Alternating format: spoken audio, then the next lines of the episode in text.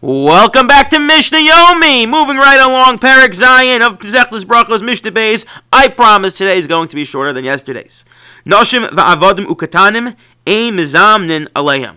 Women, slaves, and children do not join the mizumin, meaning that we do not count them as one of the three or ten in the Zimun. That is not to say they can't form a Zimun among themselves. In fact, it seems to be a machlokes, whether they are obligated or it's an option for them to form a Zimun. If three women sit down together, there are those Rishonim who say, optional, they can form a Zimun, and other Rishonim who say, no, actually it's obligatory, they must form a Zimun. The Mishnah Berurah and the Be'er Halacha is, writes, he's, he's, he's, doesn't understand it. He says, I don't, I don't get it. How come nowadays I look around, women are not forming Z- a Zimun? They seems to be, it's, it's, a, it's an obligation.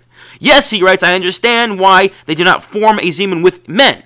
There's an issue of tzinius, to have men and women s- making a, a meal, sitting b'kvius together, or perhaps it's an issue of the obligation that men have towards birchas hamazon and women have may be different.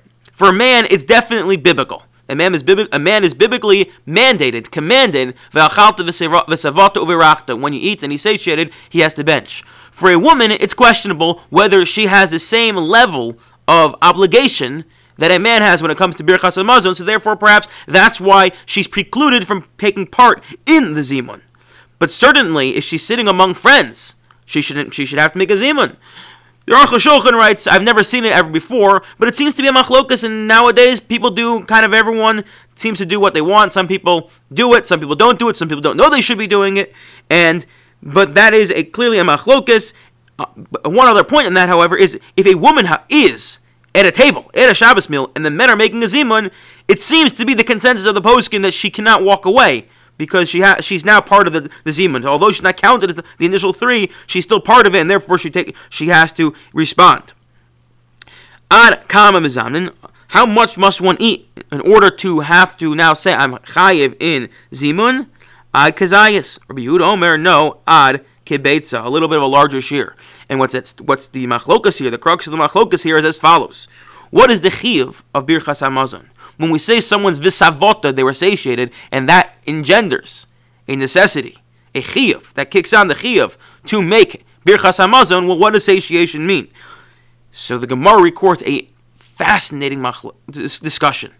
The Gemara says the malachi asharis, the angels come to God, and they say, God, we have a taina with you. We have a problem with you. So God said, join the club. No. They said, we said as follows, God, don't, didn't you write in your Torah, you should show no favoritism to anyone? And God said, I did. They said, well, why do you show favoritism to the Jewish people? And God responds, the reason I show favoritism, God says, what do you mean I show favoritism to them? So they said to him, you, every day, birchas kohanim, yivarecha Hashem v'yishmerecha, yor Hashem panav elecha v'yichuneka, yisa Hashem panav elecha v'simcha shalom. You talk about how you're going to bless them with show and shower them with prosperity and peace, and you're going to turn your face toward them. You show favoritism to them. How can you show favoritism to them? It's against the explicit din of the Torah. One should not show favoritism to someone else. And God responds, you know why I show favoritism to them?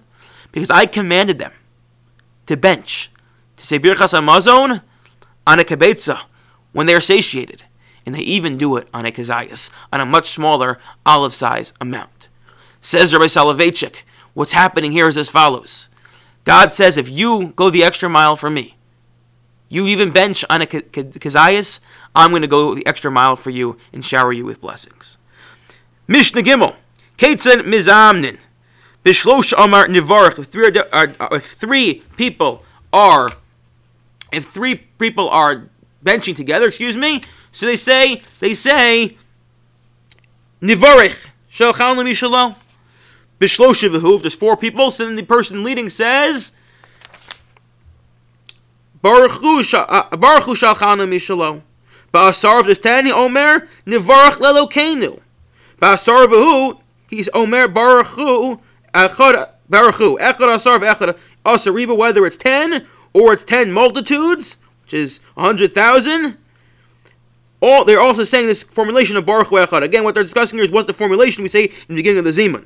When we say the Rebbe Sain nevarich, that's just gathering everyone together. That's not actually part of the Zimun. The actual part of the Zimun is the Bar- Baruch Hu Hashem, is, is, excuse me, uh, Rebbe Sain, um, I'm sorry here, is Nevarach Shalchanam Mishalo, that part of it, and then Reshechter points out the entire benching, which is why you should say the entire benching out loud. That seems to be a machlokes, but he, based off of the Gemara, really thinks one should say the entire benching, at least the first four brachos out loud, because that's all part of the Zimun. Echad asar v'echad asarivo. B'meya Omer Nevarach LaHashem Elokeinu. B'meya v'hu Omer Baruch Hu. B'elav Omer Nevarach LaHashem Elokeinu Elokei Yisrael. Again, each, the more we have, the more we add on. B'elach v'hu Omer Baruch Hu. The Rebo Omer Nevarach LaHashem Elokeinu Elokei Yisrael Elokei Hatzvakos Yoshiv Hakruvim Al Hamazon Shalchalnu. What a mouthful there. When there's that many people, when you have ten thousand, you say, let us bless Hashem, our God, the, God, the Hashem of Israel, the God of hosts, who sits upon the Kruvim for the food that we have eaten. So it's a longer formulation. Uh, and the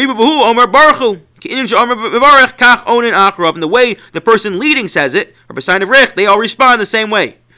Baruch Hashem Elokeinu Elokei Yisrael Elokei Hatzvakos Yoshev Akruvim Al Hamazon Shalchannu. So again, with ten thousand people, they respond the same way. Rabbi Yosef Levi Omer Lefi Rov HaKahal Hein Mevarchen. And what the operative principle here is as follows: the larger the crowd, the more we're going to we're going to uh, bless, as it the pasuk tells us. B'makahalos baruch Elokim adoshem b'makar Yisrael.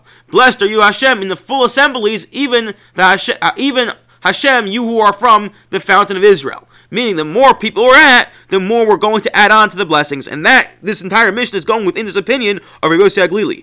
However, comes along Rabbi Akiva, Omer Rabbi Akiva, Ma Matzina B'Veis HaKnesses, Echen Merubin V'Echen Meutin, Omer Baruch Hu Hashem. When you go to Shul, whether there's one hundred thousand people in the Sima Shas in MetLife Stadium, or you're in a Shul of Anchi Chesed with uh, a couple less people, we just say Baruch Hu Hashem. There's no change of formulation based on the amount of people there.